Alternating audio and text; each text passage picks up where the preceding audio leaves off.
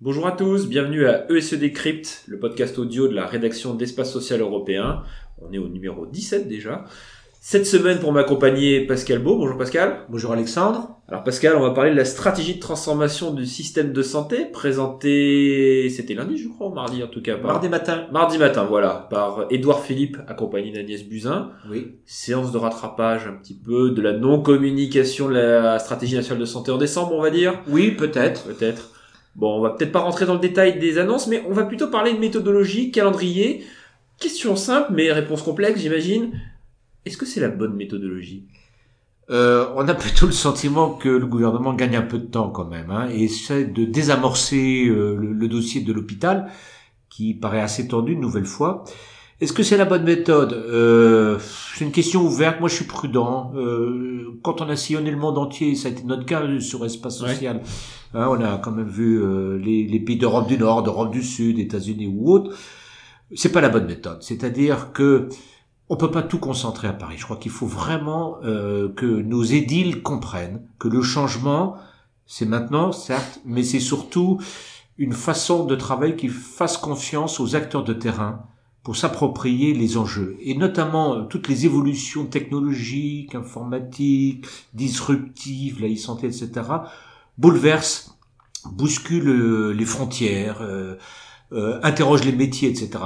Donc, moi je trouve que c'est pas la bonne méthode en ce sens que euh, en plus il y a des missions sur la e-santé, on va refaire des missions sur le financement de l'hôpital, la tarification à l'activité. Moi j'avais cru comprendre qu'il y a eu déjà deux rapports d'Olivier Véran, qui est quand même rapporteur général du PLFSS dans la majorité présidentielle.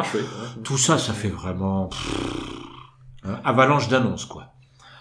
Vous parlez de décentralisation. Pourtant, j'avais cru comprendre qu'il y a quelques années, on avait créé des agences régionales de santé qui étaient supposées. Alors, c'est vrai que quand on fait une décentralisation à la française, euh, ce sont, euh, c'est pas vraiment une transfert de pouvoir, mais mais qu'est-ce qu'on en fait? Alors, on a une organisation déjà régionalisée qui répond au, je dirais, au schéma des systèmes de santé qu'on dira un peu plus mûrs que les nôtres, notamment en. Vous savez ce que disait Rosa Luxembourg? C'est, elle disait euh, une chose très juste que, que le, la qualité des institutions ne valent que par l'esprit de ceux qui les animent. Autrement dit, vous pouvez annoncer des belles choses s'il n'y a pas une vraie volonté politique et une boîte à outils intelligente pour réaliser les choses, il ne se passera rien. Donc les ARS en soi c'est très bien, mais je pense qu'elles ont été euh, coincées par une démarche administrative. Hein, et tous les ministres qui ont eu en charge cela soit euh, on laissait faire ça, euh, on laissait l'administration centrale euh, s'approprier une démarche administrative. Donc ce sera le même problème. Hein. Si la transformation est une transformation administrative, on aura peu de résultats, on va perdre beaucoup de temps et on va décevoir et démobiliser beaucoup de gens. Est-ce que vous pensez que culturellement en France, on peut inverser ce rapport, à savoir que ce sont les acteurs de terrain qui vont bousculer, je dirais, cette, cette mode, ce mode de pensée, cette mode organisationnel prisme national? Oui, sauf si on considère que tout le monde doit changer au même moment.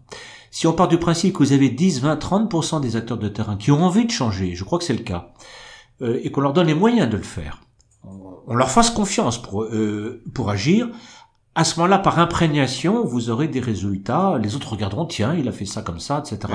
Que ce soit sur l'organisation de l'hôpital, sur euh, l'organisation de la médecine de ville, toutes les institutions établies pèsent et, et et contreviennent effectivement à cette dynamique de transformation. Et c'est, bien là le problème, c'est que si le gouvernement veut réussir cette transformation, il faut qu'il déplace son logiciel de pensée et d'action, c'est-à-dire fasse appel à d'autres acteurs que les schémas traditionnels. Et c'est bien là le grand défi. Vous avez parlé de moyens on a l'impression que la réponse systématique à chaque problématique, c'est moyen, mais on, entend moyen financier, pas forcément moyen organisationnel, moyen, euh, je dirais, tout simplement de, de, de, disruptif, de faire évoluer euh, les prises en charge. Est-ce qu'on ne tourne pas en rond? Si, on risque de tourner en rond, Alexandre. Vous voyez, moi j'aurais été ministre de la Santé, qu'est-ce que j'aurais ah. fait? J'aurais choisi une région où j'aurais cassé les codes traditionnels. Tu dit voilà. De l'expérimentation. Oui, absolument. non, mais vrai, non, une vraie, mais en grandeur nature. Ah. On aurait pris une région intelligente, moyenne, hein, voilà. Citons pas de et puis, euh, citons pas de nom, pourquoi pas. Et, et, et on aurait, euh, on aurait dit aux gens, voilà, on vous donne un budget global. Ouais. on vous laisse un peu une grande liberté de contractualisation et de reformatage des procédures. On les allège, hein, parce que c'est quand même un peu lourdingue tout ça. Et, et, et on vous laisse travailler pendant cinq ans. Et on vous accompagne. Hein, euh, on essaye en sorte que les normes, que les contraintes et les procédures soient de plus en plus allégées.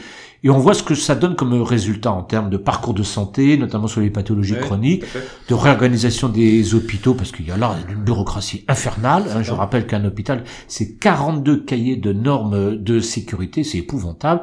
Et les gestionnaires passent leur temps à, suivre et éviter un clash avec la tutelle. Voilà, c'est quand même tout ça. Nous sommes un pays terriblement centralisé, parce que c'est le produit de la méfiance générale. Donc, la transformation de santé, moi j'avais cru comprendre que dans la majorité on était moderne. Et eh ben moi, je trouve que je les trouve terriblement un peu vieux. Vous voyez ce que je veux dire, Alexandre?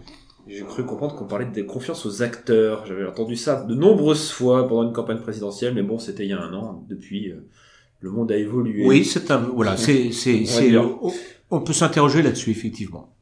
Merci Pascal, merci, à Alexandre, à toutes et à tous de nous avoir écoutés. On se retrouve la semaine prochaine pour un nouveau numéro de Ce Décrypte. Bonne fin de semaine, bon week-end, au revoir.